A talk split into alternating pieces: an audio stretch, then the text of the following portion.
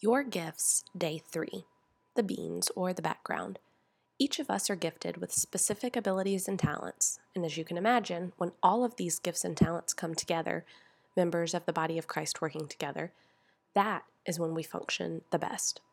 This study is designed to introduce you to some of the spiritual gifts listed in the Bible, and hopefully, as you learn a little more about them, you'll be able to identify your own strengths. When we know our gifts and begin using them well, that is when our faith truly opens up and we begin to see a major difference in our hearts and lives and in the lives of others around us. The verse, Galatians chapter 5, verses 13 through 14. You, my brothers and sisters, were called to be free. But do not use your freedom to indulge the flesh, but rather serve one another humbly in love. For the entire law is fulfilled in keeping this one command love your neighbor as yourself. The fill. What's the point? Today's spiritual gift is serving. As followers of Jesus, we do have freedom freedom from sin, yet, unfortunately, we abuse this freedom. Since I'm forgiven anyways, I'm just going to go ahead and blank. While you may not consciously think these thoughts before you act, the habits we have, the lives that we lead, in fact, make this a true statement. We have this amazing gift that is free to any and everyone. Why would we not want to share it with others? But I get it. Life is chaotic, busy, you can hardly make time for your family or yourself, much less others.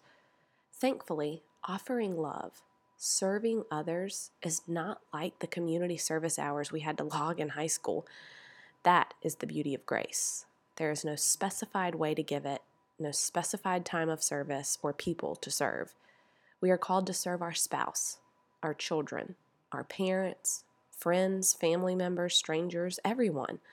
Cooking dinner with the right mindset and attitude serves your family. Helping your child with their homework is serving.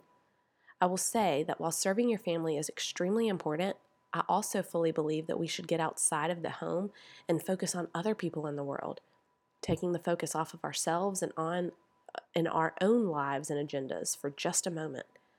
I believe that we are the most blessed when we get out of our comfort zones and get involved in helping others.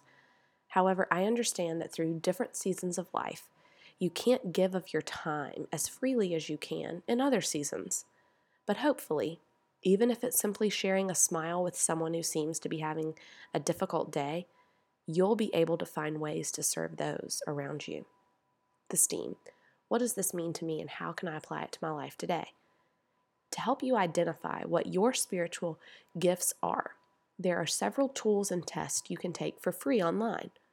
Or to help you begin thinking about it, I encourage you to spend the course of this study reflecting on the following questions What do you enjoy doing?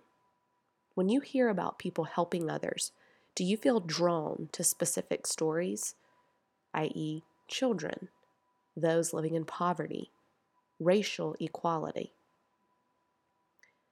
Ask someone who knows you well what gifts they see in you. What do they think you would be best at?